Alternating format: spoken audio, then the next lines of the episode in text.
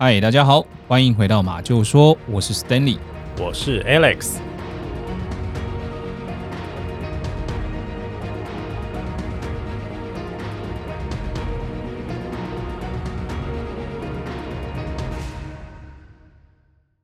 今天要跟大家分享的案件呢，它发生在日本东京八王子市的一间超市当中哦。那在最近我们的频道上呢，跟大家介绍了不少哦发生在日本东京的案件哦。对啊，亏我原本啊那么喜欢去日本玩，而且还一直都觉得日本的治安很好，所以以前去的时候啊，常常都玩到凌晨啊，三更半夜才搭着这个地铁啊，或者说走路回到饭店里面。不过最近听你介绍这一系列日本案件之后啊，我觉得我以后去日本还是早早回饭店洗洗睡比较实在哦。我我觉得这边可以跟大家分享一个。呃，世界上做了一个统计哦，嗯、就是在去年二零二零年，根据全球的这个数据库哦，嗯，针对一百三十三个国家的犯罪率以及一个旅客的旅游意见当中哦，做出来的一份叫做“全球最安全的国家”的排行榜，嗯，第一名哦。其实是一个中东的国家，叫做卡达，它的分数呢大概是八十八点一分。那第二名呢，诶，就比较自傲一点，比较自豪一点了哦。其实就是我们的台湾，嗯，分数呢是八十四点七四分。对，这个日本哦，原来呢其实是名列前茅的，嗯，但是去年做出来的统计呢，它下滑到了第十名。不过，在这个统计报告里面哦，有一点还蛮特别的，跟大家来分享一下哦。他们说到说，日本呢是一个高度有拥有这种爱国主义意识的一个国家，嗯，所以国民呢在外交这方面哦做的还不错。对，那简单来讲，就是在旅游这个方面还是相对安全的啦。那说到这边哦，我就稍微举一个我自己亲身发生过的一个案例好了哦，就是之前我不是跟 Alex 你有说过，我有住过这个新宿的这个歌舞伎町里面吗？对吼，而且你还没跟我说你那天晚上到底规划了什么行程呢？你到底为什么要住在歌舞伎町里面呢？要怎么这么在意这个？这个跟这个没有关哦，以后再说。诶，我记得当时我去住这边之前呢，就有一个住在日本的朋友跟我说，如果说呢你在路上哦遇到对你推销啦或者是拉客啦的人，你只要说你自己是外国人，诶，他们就不会再纠缠你了。我怎么都没有遇到过啊？而且为什么感觉你好像很熟，是不是？呃，不是你，你如果一脸看起来就像是个观光客，嗯、呃，比如说你可能哦冬天去的时候呢，就穿着厚厚的羽绒衣哦，或者是说你身上就背了一台单眼相机，这个一看就知道你是观光客，他就不会靠近你了嘛。哦，其实这个羽绒衣的部分呢、啊，我是有观察到了，因为他们日本当地的人啊，好像就算再冷哦，也只是穿个大衣啊，或是毛衣之类的，比较不像台湾的冬天，就是说这个羽绒衣啊满街跑。哦，我们所有人啊，在外面只要冬天的时候，几乎都是穿羽绒外套这样子啊。啊，对啊，因为我们这边这个冬天的室室外哦比较寒冷一些，但是他们那边呢的冬天的室内都会开着暖气，甚至他们的这个电车里面哦也都会有暖气。走到哪里呢？包包含百货公司呢，可能里面也都有暖气，所以他们为了适应这样子的气温，外面冷一点哦，也还好，反正他们只要赶快走到室内就好了。他们在外面呢，也就不会穿得太厚，以免到这个室内之后还要穿脱会比较麻烦啦。原来这个差别啊，就是在台湾的暖气比较不盛行的关系哈。哎，对啊，而且呢，我一开始去哦，也是像刚刚说的这样哦，穿着羽绒衣，因为毕竟你可以想象，台湾可能十几度哦，就已经有点冷了，结果你看那边的温度是我的四度。五度，那想说一定要羽绒衣才够嘛，哦，所以去第一次、第二次或者是不熟的状态下，你一定会穿穿着比较厚的羽绒衣去。对，但是实际上你到了电车上一看，你会发现大部分的日本当地人，大家就穿刚像刚刚 Alex 你所说的穿着这个大衣嘛，嗯，好，所以那我们去的时候也会背一个单眼啊，想说哇，难得去，赶快多拍一些。但是久而久之哦，慢慢。呃，去的多了，所以呢，也大概就知道了，就不会穿这么厚，甚至可能原来的单眼相机呢，也就不背了，想说看到好的景点再拿手机出来拍一拍就好了嘛。Uh huh. 哦，所以走在路上哦，我们还真的遇到有拉客和推销的。我记得那个我在歌舞伎町吧，哦，有遇过一次，然后在这个新斋桥道顿崛那边呢，也遇了一次。那我还真的跟他们说呢，我是外国人。瓦达西哇乃高林 得斯讲的不是那么好了，但是他们应该稍微懂了，就会很识趣的就就就放过我，好找下一个目标。所以简单说呢，其实对于观光来说还是挺安全的。你也不要因为我们今天讲了这么多的案件，就把他们当做是一个十恶不赦的国家。对，它就算是排名世界第十哦，相对来说，对不对？也是还算安全的地方啦。嗯，好，而而且我们讲的是案件的频道嘛，所以当然在我们频道上面呢，会出现很多所谓的案件。但是，然后你怎么不想想看？我们之前说的那个呃，墨西哥的那个华雷斯城，那才真的叫危险哦。不是啦，你不能拿这个墨西哥的华雷斯城出来比较啦。这个地方啊，呃，死亡率太高了，好不好？这个谋杀率太高了。不过这边呢，我可能要跟你道歉一下，因为我老是呢在笑你的老家好像在日本嘛，结果原来到了今天，我发现好像不太妥当啊。因为其实你根本已经完全呃融入日本当地，你根本就是一个日本人了嘛，是不是这样？那不是也不能说我是啦，就是入境随俗嘛，对不对？嗯、啊，好啦，我觉得呢，还是要回到今天要跟大家介绍的案件。呃，不过在这个之前呢，我们刚刚提到案件是发生在八王子市嘛，哈，对。那稍微跟大家介绍一下这个八王子市它的相对位置好了、喔。好，呃，我们的频道上之前有分享过秋叶原无差别杀人事件嘛，哦、嗯，那个是发生在秋叶原。对，呃，如果你从东京车站搭车到秋叶原车站的话呢，大概是二十分钟之内可以抵达，嗯、哦，大概这个距离大家想象一下。对，那我们也有讲过那个世田谷一家杀害事件。哦，对不对？对，好，那如果从东京呢搭电车到世田谷这个地方呢，大概是四十分钟。诶，刚刚是二十，这个秋叶原嘛，啊，东京距离秋叶原二十，那东京呢距离世田谷四十分钟。嗯，那今天介绍的这个八王子市哦，它如果从东京车站搭车过去的话呢，大概要一个小时才能到达哦，所以大家可以根据这个相对位置、相对的距离来看哦，就知道说今天我们要介绍的这个地区呢，它其实是离东京市市区比较远一点点的一个地方。嗯，那这个案件哦，在日本的警方的正式的案件名称哦，哦有够长的，它叫做大和田町超级市场事务所内使用枪支杀人事件。哇塞，这名字也太长了吧！啊，对啊，有没有办法稍微浓缩一下这个案件的名称呢？啊？所以我们当然会把它稍微简化一些啦。所以在今天这个案件呢，我们就简称它叫做八王子超级市场杀人事件，或者是八王子超市杀人事件好了哦。哎，这个标题这样子一改啊，好像真的清爽多了，对不对？诶，可是刚刚那个案件哦，其实我刚刚讲那个比较长的案件的名称呢，你一听完，你大概就知道一个案件的轮廓了。还记得刚刚讲那个比较长的是什么吗？我再念一次哦。嗯。大和田町超级市场事务所内 使用枪支杀人事件。对。哦，所以你听到它这个名字，你就知道哦，大和田町，它就是发生在东京都八王子市大和田町。这里的事件嘛，嗯，啊，不过这边呢，我也稍微跟大家科普一下，因为我看到这边就觉得，哇，这个名字怎么那么长？嗯，就是东京都八王子市大和田町，诶，那这个东京都又跟我们以前讲的一些什么广岛县，它之间的关系又是什么呢？这个我也很好奇哦，所以我做了一点点功课。对，因为大家可能常常听到一些这个日本的地名里面有什么什么都，什么什么什么府，对，什么什么什么町。所以我们就稍微介绍一下这种日本的行政区的划分好了。马就是说，久违的地理小教室是不是又要开课啦？哎，对，其实日本的行政区哦，大概可以分成四级。嗯，好，第一级呢是都道府县，这是同等级都属于第一级的一个行政单位。对，那这个都道都只有一个，刚刚讲都道府县嘛。嗯，那就分别是呢东京都。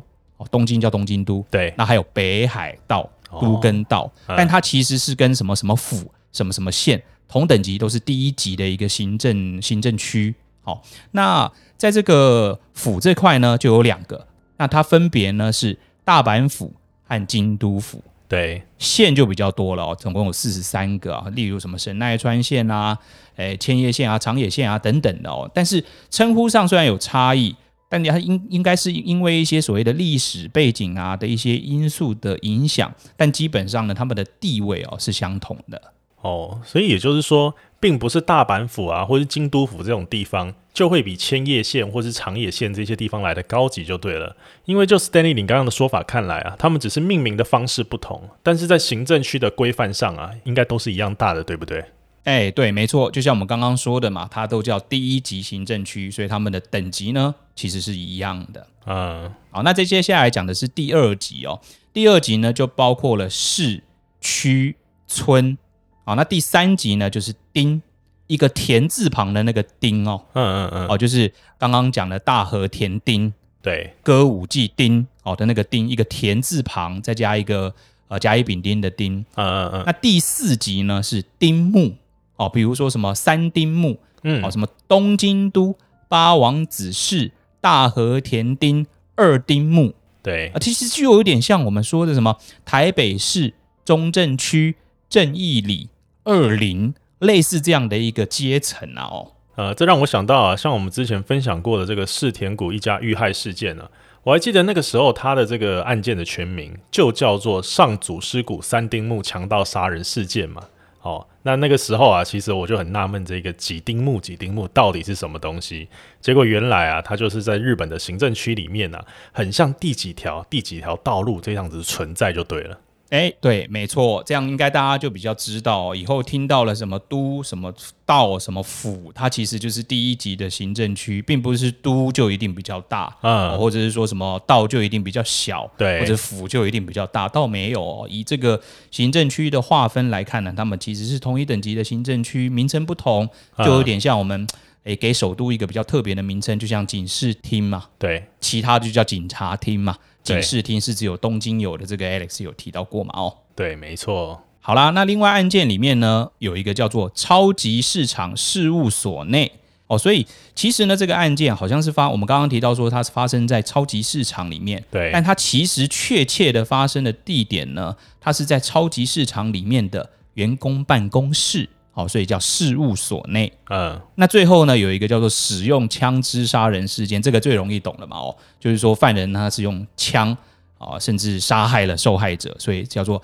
使用枪支杀人事件。确实啊，如果按照日本官方这样子的方式啊，去记录这个案件的名称，是很清楚，没有错啦。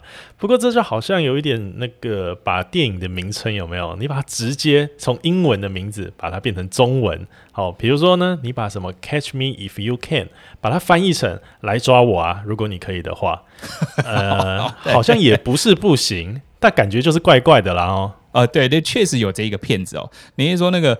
里奥纳多皮卡丘嘛？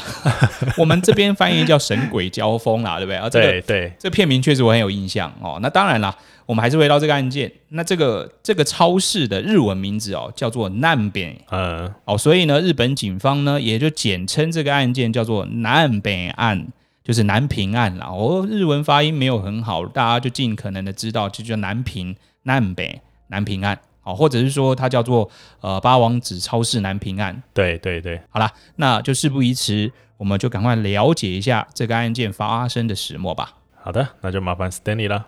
案件呢是发生在一九九五年的七月三十号，那天呢其实是一个礼拜天，那也就刚好我们提到这个南平这间超级市场呢，它是举办特卖会的最后一天，所以它从早上十点开门之后呢，这个客人哦就络绎不绝，因为。特卖会嘛，尤其又是最后一天嘛，嗯，哦，就有点像百货公司周年庆的最后一天，就人一大堆这样子了，哦，那一直到了下午的四点四十六分的时候呢，一个当时还就读高中，大概十七岁左右的一个女生，嗯，她叫做史吹惠，史呢是那个见史的史，嗯，哦，那吹呢就是吹风的吹，对，然后惠呢就是恩惠的惠，史吹惠，嗯，他骑着脚踏车呢来到超级市场，准备呢当晚班的工作。哦那他的家哦，其实离这个超级市场很近，大概只有两三分钟的这种车程。嗯，那下午四点四十八分的时候呢，另外一位晚班的正职同仁，刚刚这个史吹惠他就读高中嘛，所以应该算是一个工读生。对。那晚上再晚一点点，四四十八分的时候呢，另外一位晚班的正职同仁，他是一个四十七岁的道元泽子，啊、也到了超市哦，准备一样晚班的工作。那不同的是呢，他是有一个男性哦开车送他过去的。那他们甚至还约好说呢，下班哦一起要到一间餐馆去用餐。那他们的晚班是上到几点呢？哦，晚班的时间呢是从下午的五点到晚上的九点。我们之前的节目当中有提过很多次哦，这个日本的商店呢，大部分晚上九点就会先打烊。对，那其实说实在哦，我也有做过这种晚班的工作了哦。就是如果你要提前吃饭，嗯，那好像也吃不太下，因为过早太早了。对，那也就算你吃的吃得下，也吃不多啦。所以通常下班都一定会饿，所以通常常常都是下班之后呢才去。呃，吃晚餐，或者是说那个时候已经是宵夜了啦。哦，不过这样子会职业发福吧？哦，这样子就等于每天都在吃宵夜耶。那没办法啊，工作就是这样啊。不过。当时也比较年轻啦哦，所以年轻呢可能消化比较好，年轻就是本钱嘛，好不好？哦啊、那时间呢就来到晚上的六点半了哦，就差不多应该是这个晚班同仁已经在上班，那早班同仁呢也都要下班，已经要离开了这个超市。嗯，那其实商店这个超市里面呢，就剩下刚刚提到的那两个晚班的女生，一个工读生跟一个正职的同仁。那超级市场的收银台呢，它原本有三线的收银，但是呢，因为剩下两个同仁，就变成两道两线道。的一个收银的一个开放的收银台，对，那也就是说，他们就各自负责一个收银台啊。好，那大概呢，在六点五十分的时候，嗯，有另外一个十六岁的高中女生，她叫做前田宽美，她也来到超级市场。嗯哼，那其实呢，她是。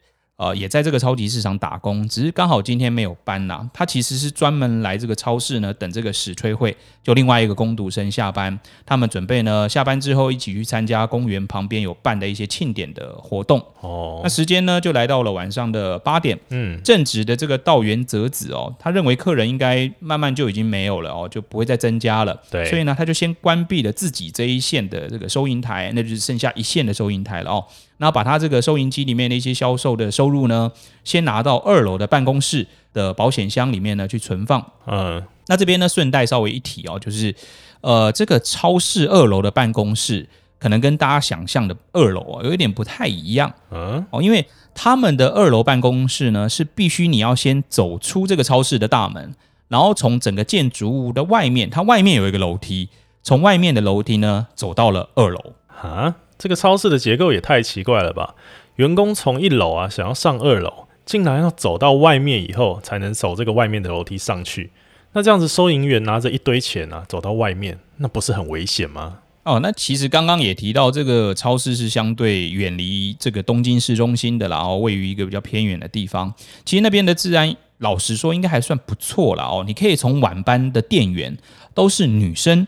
的这点观察得出来，对不对？台湾的如果说你要这种值晚班的，或者甚至大夜的，可能都会偏向找男生比较多嘛。那他晚班还而且结账都还找女生，感觉上呢这边就感觉没有常常发生一些比较危险的这种刑事案件啊，不然老板应该也不敢这样子安排嘛。哦，史丹利，你这样说好像就比较合理一点了。因为其实啊，像在台湾，大部分的超商啊，在值晚班的时候，都一定啊会配至少一个男生。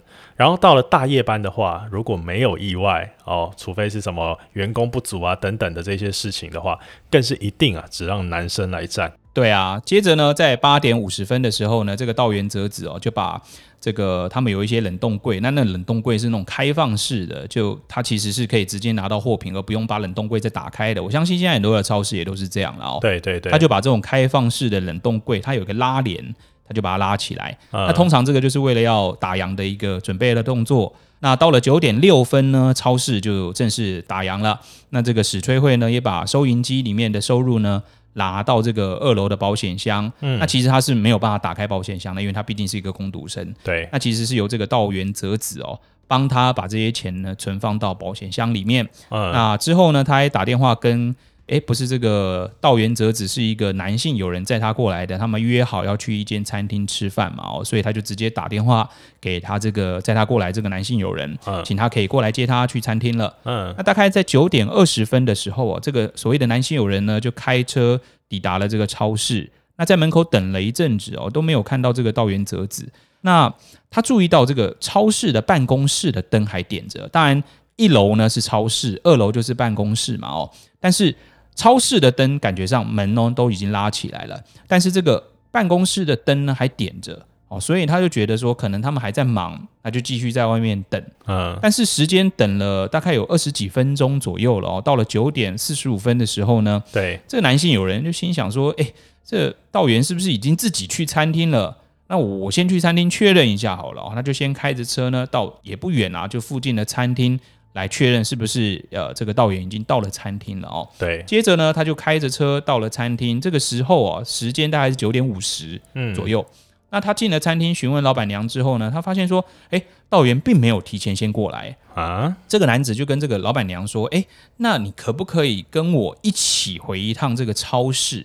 因为呢，当时我在等的时候呢，发现这个超市的办公室的灯是亮着的。对。但是通常这些所谓的办公的人员，他们会在里面换衣服啦，因为他们有一些超市的制服嘛，所以感觉上有一个女性的友人陪她去，会比较。方便一些，可能没有那么尴尬，甚至她可以进去敲门啊，或者直接去看看一下里面的状况，这样啦哦。嗯，那这个餐厅老板娘呢，和这个男子在晚上的十点左右就重新抵达了这个超市。那男子在车上等。由这个老板娘呢前往二楼的办公室。我们刚刚有讲嘛，哦，其实它这个楼梯呢不是在超市内，它是在超市的建筑物的外面，所以它其实是可以走这个楼梯就直接到二楼，在这个办公室的门口呢就可以敲门。对，哎，他就敲门说有没有人在啊？结果等了一阵子呢都没有人回应，他就又再回到了车上，然后跟这个男子讲说：哎，我我敲了门都没有人。没有人回复，嗯，哦，那这个男子呢就跟他说，那不然你就直接把门打开确认看看，好不好？因为他毕竟灯亮着，感觉里面应该有人才对嘛，哦，对，所以老板娘呢又再一次的折返回到这个超市的办公室，嗯，那就听这个男子的话呢，把这个门，哎，门没有上上锁，他就把这个门打开一看哦，就发现有三个人已经倒卧在这个血泊之中了，哇塞，那他其实就吓得这种惊慌失措哦，就赶快通知这个男生，就一起报警。那这个时间大概呢？时间点大概就是在十点八分左右。这个老板娘的生意也太难做了吧？她呢，除了没有接到原本应该接到的单之外啊，还莫名其妙的被从远处载到这个地方来，然后卷入一起凶杀案当中。哎，对啊，好心嘛，好心陪这个男子来了现场嘛。哦，那。当然，警方呢就赶来这个现场之后呢，做了一些调查，他们发现了几点，跟大家分享一下。嗯，第一点呢是办公室还有超市的门都没有上锁哦，虽然关着，但都没有上锁。对，然后这个道元哲子呢和史吹惠呢都已经把这个超市的制服换掉了，他们穿着的是便服。嗯，那再来呢，道元哲子呢，他倒在了这个保险箱的旁边，头部哦中了两枪。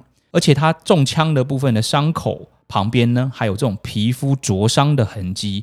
那这代表呢，这个枪哦是直接抵着他的头开的哦，它不是远距离射击。嗯，那再来呢是两个高中工读生嘛，一个是史崔慧，然后另外一个是来找史崔慧的前田宽美。对，他们两个人呢，嘴巴是被胶带贴住的，嗯，然后双手呢也是用胶带给捆绑起来。那同样呢，其实也是头部中枪。但他们两个倒卧的地点呢，是在办公室的中间，而不是靠近保险箱那个地方。对，再来呢，歹徒哦，他也朝保险箱开了一枪，因为可以看到保险箱有弹孔，但其实保险箱呢是没有打开的，也就保险箱还是关闭着的。好，然后最后一点呢是，诶，其实这整个超市哦，没有任何的财物损失，竟然没有任何的财物失窃。那 Stanley，我确认一下哦，就是这个正直的女员工啊，道元泽子，她是在疑似啊被这个歹徒用枪直接抵住头之后，近距离的行刑式开枪，导致她死亡。但是她的手啊，还有她的嘴巴，并没有被胶带捆绑住，是不是？对。那那两个女工读生啊，她们是被用胶带这样子绑住手，然后也被贴住嘴巴，最后呢被朝头部开枪致死嘛，对不对？那他们呢也有被歹徒啊用枪这个抵住头部的痕迹吗？哦，没有，他们头部呢没有灼伤的痕迹。那这样子来说的话，会不会这个歹徒啊，其实一开始呢就是针对这个正直的女员工道元则子来的？因为我们回想一下哦，第一现场呢，并没有财务上的损失嘛。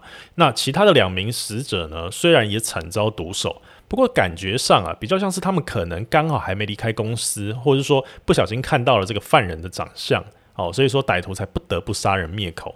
因为他们这个死法好像两两组是不一样的这种感觉哦。嗯，你的猜测啊，也确实是警方侦办的一个方向了哦。那这个案子，警方的侦办方向呢，大概分两个哦。嗯，一个呢就是你刚刚提到的强盗啊，另外一个呢是寻仇。对，虽然呢没有财损哦，但因为超市一直对于夜间的安全不是那么重视哦，所以也非常有可能成为一些有心人士他们锁定的一个对象嘛，因为。感觉上都是女生在值晚班，然后哎，我要拿钱呢，还必须要通过室外，所以确实很可能被锁定。对，没错。然后在那段时间呢，也有很多的夜间超市的办公室哦遭到抢劫。啊、哦，那道元呢之所以没有被绑住哦，估计呢是犯人可能用枪抵着他的头哦，要他打开这个保险箱，但是这个道元呢可能没有听命于歹徒。那歹徒自己认为他自己可能也可以强行破坏把它打开，所以就把他们都杀了。对，然后后来呢，可能怎么样都打不开这个保险箱，一怒之下也朝保险箱开枪，想说我用硬来的。但哎，发现这保险箱好像是没有那么容易打开的啊，那就放弃就离开了。哦，所以说被你这么一讲啊，好像也的确啦，有这种可能是说歹徒抢劫不成，哦，所以呢就先把人都杀了，然后自己再离开这样子，因为他可能被看到了嘛。诶，但不过呢，寻仇哦才是更被怀疑的重点哦。哦，呃，为什么呢？因为哦，如果说哦。这个强盗他确实是因为各种的方法打不开这个保险箱，对，但是他可以把保险箱载走嘛，嗯，对不对？再来慢慢想办法嘛，反正感觉好像有一点时间嘛。好，那再来啦，如果他先杀了三个员工，在试图打开保险箱的这个情景之下，犯人呢很难不踩到死者哦所遗留下来的一些血迹，因为毕竟刚刚他就倒在这个保险箱的旁边嘛，对，哦，所以呢，整个办公室哦其实是没有任何。所谓的犯人的鞋脚印，就连三名死者身上的钱包呢，其实都没有被偷。哦，那办公室的抽屉呢，也没有被翻找跟搜寻的痕迹。对，而而且你知道吗？在这个经理的办公桌上哦，其实就有保险箱的密码。嗯，哦，所以由此可见呢，犯人可能嗯，并没有在办公室里面找寻一些值钱物品的这个迹象。哦，再来呢，其实他们三个被害者都是头部中弹。而且基本上啊，都是一枪毙命哦，所以如果是这种强盗杀人，应该不太可能有人可以这么毫不犹豫的哦，在近距离向头部开枪。对，感觉这种行刑式的杀人方式哦，应该是有非常大的怨恨才是哦。嗯，虽然的确歹徒呢有可能是因为抢劫不成，所以才开枪杀人的嘛，对不对？可是如果是这样子的话呢，这整起案件发生的这个动机，还有这个最后的结果。呃，我自己觉得有点连不起来，因为我不认为他如果只是单纯的要抢劫的话呢，会有必要去残忍的杀害这三个女员工。毕竟啊，持枪抢劫呢，跟持枪杀害三个人，而且是残忍的杀害哦，这个罪名真的差太多了。把人都绑起来，也已经控制住的情况下，我不认为这个会有纯粹为了钱的小偷或者是强盗啊，在这个情况下选择开枪杀人。嗯，没错，所以警方的调查呢，也就是着重这个仇杀的这个方向哦去进行。对，那他们特别呢针对被枪杀的正职店员道元呢进行了一些调查，结果发现道元哦其实是七月一号才到这间超市上班的，其实就是短短短的一个月哦，他就变成一个晚班的经理耶，而且他可以掌管店内的营收，他也知道保险箱的密码。那其实呢，也传出哦，说他跟这个超商的老板呢有一点点的暧昧。啊、那啊，另外呢，就是不是还有一个男人愿意哎载他上下班？对。再来呢，就是也查出呢，他生前哦曾经收到过一封信哦。那这封信里面呢很特别，他有附上了一个美工刀的刀片。嗯。然后上面还写到呢说，如果你再这样子下去哦，很快就会没命的啊。所以道元则子在生前就曾经收过这种恐吓信，而且这个恐吓信的内容啊，可能还是跟感情方面有关的。那把这个老板娘载过来又载过去，然后又不敢自己上二楼去开门的这个呃男性友人啊，不就怀有重嫌了吗？啊，那当然，其实说实在的，我在看这个故事的时候，也觉得这个所谓的男性友人非常的可疑啦。第一呢，就是你如果说。去一间餐厅没有找到他，竟然还可以把老板娘拉来去找人，这个几率就普遍偏低嘛？哦，对啊。那好啦，就算你拉了老板娘呢，去敲了这个门啊，他确实不在，然后呢，你又再强迫老板娘进去开门进去看，感觉好像有点刻意了哦。对，所以其实警方呢也还蛮怀疑这个男性友人哦，甚至怀疑他的说法。嗯、对，但是根据警方收集到一些犯人所有的这种生物基证之后呢，他就基本排除了这个男性友人，甚至是超市老板的一些嫌疑了。哦，是犯人在这个案发的现场啊，有留下什么生物基证，是不是？呃，对，警方在犯案的办公室里面哦，收集到大约十个不属于超市任何工作人员的鞋印。啊、嗯，那经过检验之后呢，发现都是来自于同一双鞋子。对，那所以呢，他们推断哦，这个鞋印呢，应该是。呃，犯人的鞋印，而且呢，应该是一个单人犯案的案件。嗯，那接着呢，他们仔细分析了这个鞋印之后呢，发现哦，鞋子的尺寸哦是二十六公分的，那鞋底呢是由广岛县的橡胶制造厂生产的。但是很可惜呢，这个鞋底哦，它其实是被利用在三十多款的运动鞋上哦，他们等于说是共用鞋底啦，所以比较难去锁定某一种品牌的鞋款。对，但他们在鞋印里面呢，发现了一种铁粉。哦，所以他们推估哦，这个犯人是在这种从事焊接工作这个环境里面哦，可能有一些掉落的铁粉，然后他踩到呢，粘在这个鞋底的，所以推估呢，犯人应该是从事什么焊接工作啦，或者经常出入铁工厂的人。对，那再来呢是那个蛋壳嘛，因为毕竟有开枪就会有弹壳，甚至可以做一些弹道上的分析。对，他们认为呢，这把胸枪哦。应该是一把在菲律宾生产的点三八口径的手枪，嗯，但这个手枪呢，其实它说实在的性能没有很好哦，它涉及的命中率也不高啦，并不是一个品质很好的枪，嗯，但是犯人呢，他能用这把枪，而且呢又能这么厉害的让这三个受害人一枪毙命，而且又毫不犹豫的射击头部哦，所以警方另外一个推断呢是，犯人应该是一个熟悉甚至是。还蛮常使用枪支的人。另外呢，从办公室上面遗留的一些痕迹来推断呢，犯人哦其实应该有戴着手套。对，但是用来绑受害者的这个胶带上面呢，又能采集到这个犯人的指纹。哦，所以推估呢，可能是呃，他们他在使用胶带的时候呢，这个犯人应该是有脱下了手套去哦使用这个胶带。所以警方呢也透过胶带裁剪到了犯人的 DNA。哦，所以说是因为这一些生物基证跟刚刚提到了这个男性友人，好，还有这个超市的老板不一样，所以就认为他们不是凶手喽。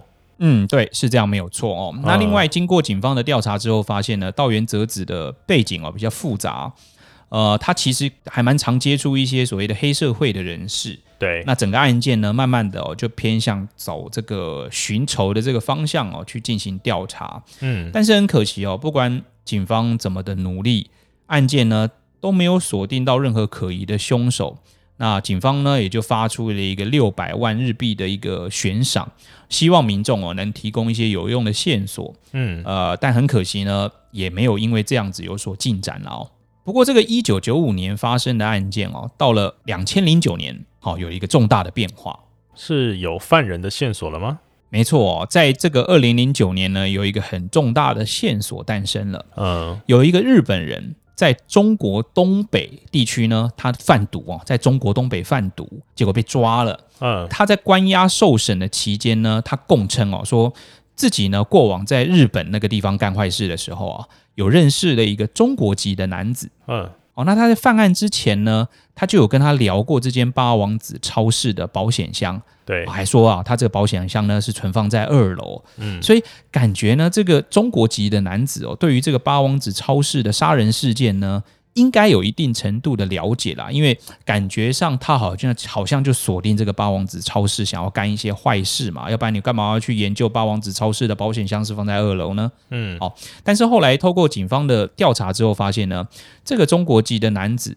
他是来自福建啊，啊，他在一九九四年的时候呢，呃，在日本因为这个非法移民被抓，后来呢驱逐回中国，对，但是呢。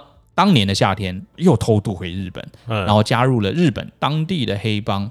他在案发的时候啊，居住在神奈川，但是在二零零二年呢，透过伪造的护照已经离开了日本。我们刚刚讲这个重要的线索的发生是在二零零九年嘛？对，呃，就提到说一个日本人在呃中国东北贩毒被抓，那他就做了刚刚这样子的一个供述。嗯，啊，但是呢，其实这个。就就就刚刚讲的这个中国人哦，他其实在二零零二年就已经等于说离开了日本哦，在二零零六年又以这个难民的身份移居到了加拿大。嗯，那也就是说，警方在这个时候呢，去找这个所谓的可疑的中国男子哦，他已经是在加拿大哦，而且获得了永久的居住权。对，虽然日本警方认为哦，这个中国人也许他不可能是直接参与了这个杀人事件，但他应该知道这个事件的一些来龙去脉了哦。对，呃，所以呢，日本政府呢就利用这个伪造护照的这个罪名哦，发出一个逮捕令，他就向加拿大的政府呢提出哦，要引渡这个犯人回国。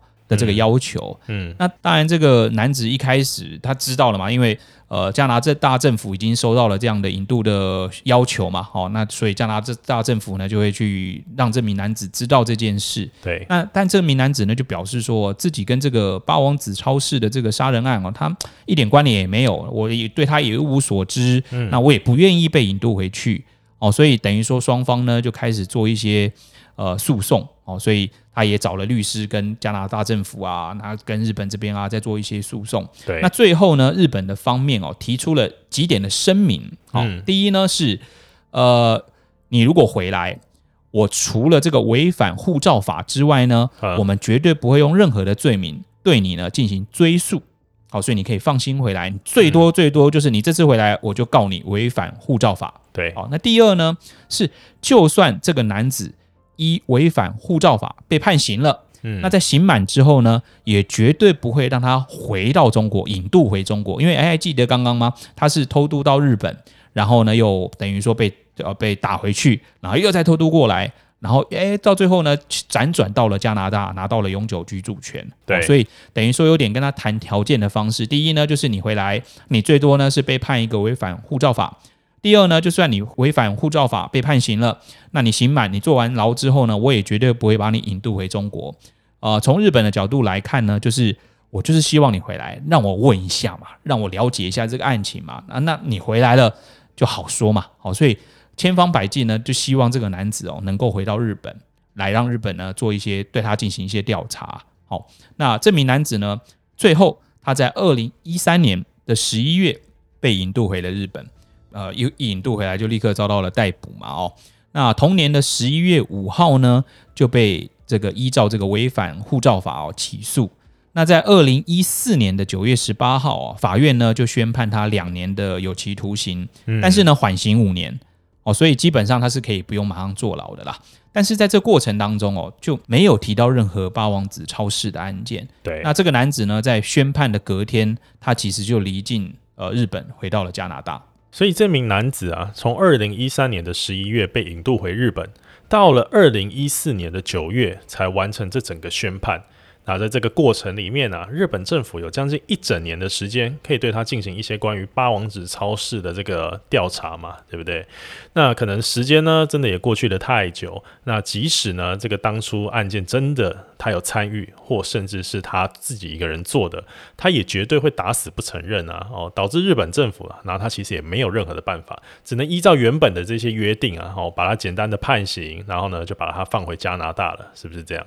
对啦，我也认为是这样啦哦，但是这条线索就这样断掉了。好，那另外呢，在二零一五年，好，这个案件一直都没有破啦。那到了二零一五年的二月的时候呢，警方透过电脑，好，那个时候开始做电脑做一些指纹的比对。那透过电脑呢，对资料库当中大概有一千万枚的指纹哦进行比对，就就等于说二十四小时开机，让它这样自动在比对了哦。结果呢，他们发现哦，有一个人的指纹。有八个特征点符合本案的凶手哦，那资料库呢也有他的指纹，是因为呢他在十二年前呢曾经犯下过窃盗案哦。那既然如此的话，这个人是不是应该要先把他提取候审？既然有这个嫌疑的话呢，那就要让警方再好好的来调查他喽。啊，那当然警方也是想这么做啊，不过其实实在是没有办法啦。为什么？因为他也潜逃到国外了吗？嗯，不是哦，是因为他在十年前就已经过世了啊，而且他在过世的时候年纪已经是六十岁了。嗯，哦，那另外警方呢，其实说实在的哦，你要判断两个是不是同一个人，他们呃，其实跟台湾的法律一样啦，日本的法律跟台湾的法律呢都规定哦，这种指纹比对，你必须要对出十二个特征点相符，才能判断是同一个人。嗯，哦，所以其实包含美国都是。哦，那当然，警方还有对他做一些当日发生事件的一些调查啦。那确实有发现这个嫌疑人呢，他在案发那一天有不在场的证明。哦，那另外呢，他从亲人那边采集到的一些 DNA 呢，也发现哦，跟这个本案的 DNA 其实是不符的。嗯，所以这个案件虽然是有八个指纹点相符，但其实就算有八个指纹点相符，你也不能按照法律规定，你也不能判断他是同一个人，要十二个才是同一个人嘛。哦哦，所以最后呢，这个线索也有点雷声大雨点小的感觉啦。所以说这么说来啊，这个人啊，他可能指纹呢跟这个嫌犯相似，但实际上也有可能不是就对了，因为他的指纹只符合八个特征嘛，而且他也早就已经过世，所以根本也没办法重启调查，或是对他做更多的询问喽。啊、嗯，对，那重点也是 DNA 的比较发现不符合嘛。好，所以总之呢，这个案件哦，到今天哦都未能侦破。那本来案件的追诉期哦，已经在二零一零年就已经到期了。但是日本国会呢，也在二零一零年通过了所谓的取消杀人案件的追诉期的这个法案。嗯，所以案件呢，如果在未来能找到新的线索，那个犯人啊，还是必须要去伏法的哦。当然，我们也希望这一天能够尽快的到来了哦。对啊，真的。而且在这整起的案件中啊，我们先撇开这个背景可能比较复杂一点点的正职员工稻原则子啊，哦。大家不要忘记哦，另外还有两个女工读生，呃，史吹惠跟这个前田宽美嘛。大家想一想，他们那个年纪啊，也才十六、十七岁左右而已。其实人生啊，才正要开始。哦，那最令人难过的就是，我如果一想到啊，他们生前经历过的那种恐惧，还有最后呢，被用枪支直接朝头部处决的这个情况，我想到就觉得非常的生气。因为我自己啊，会在脑中去想象那个画面嘛，我会脑补，就是那个现场可能是说，这个嫌犯一个人啊，拿着枪进来要控制三个人，可是一个人哪有办法控制三个人，对不对？他可能呢，就会先连哄带骗的跟这些人说。好，我不会伤害你们啦，你们就互相呢，先把对方用这个胶带绑起来，好，然后嘴巴贴起来。那这些人也照做了，就没想到呢，人家做了之后，他竟然痛下毒手，好，不止骗人，还杀人。如果真的现场是这个情况的话，我想起来就很生气，好不好？虽然说这个案件呢、看起来已经很难破了，呃，不过我还是私心的希望说，这起案件啊。会有水落石出的一天，因为我认为啊，不管再怎么复杂的这种呃男女关系，都不应该以行刑式的这种方式去处决掉三个人的性命，他们又不是你的杀父仇人，对不对？你凭什么这么做？嗯，这是当然了哈。好了，那希望大家呢，无论如何要多注意自己的身体安全，在疫情期间就宅在家里收听马厩说嘛哦，为你带来的这个案件故事。诶，听完了之后呢，可以到 IG 或 Facebook 的粉丝团哦，跟我们一起讨论案件，或者是留言跟我们互动。那今天的案件呢，就先分享到这边，感谢大家的收听，大家拜拜，大家再见喽。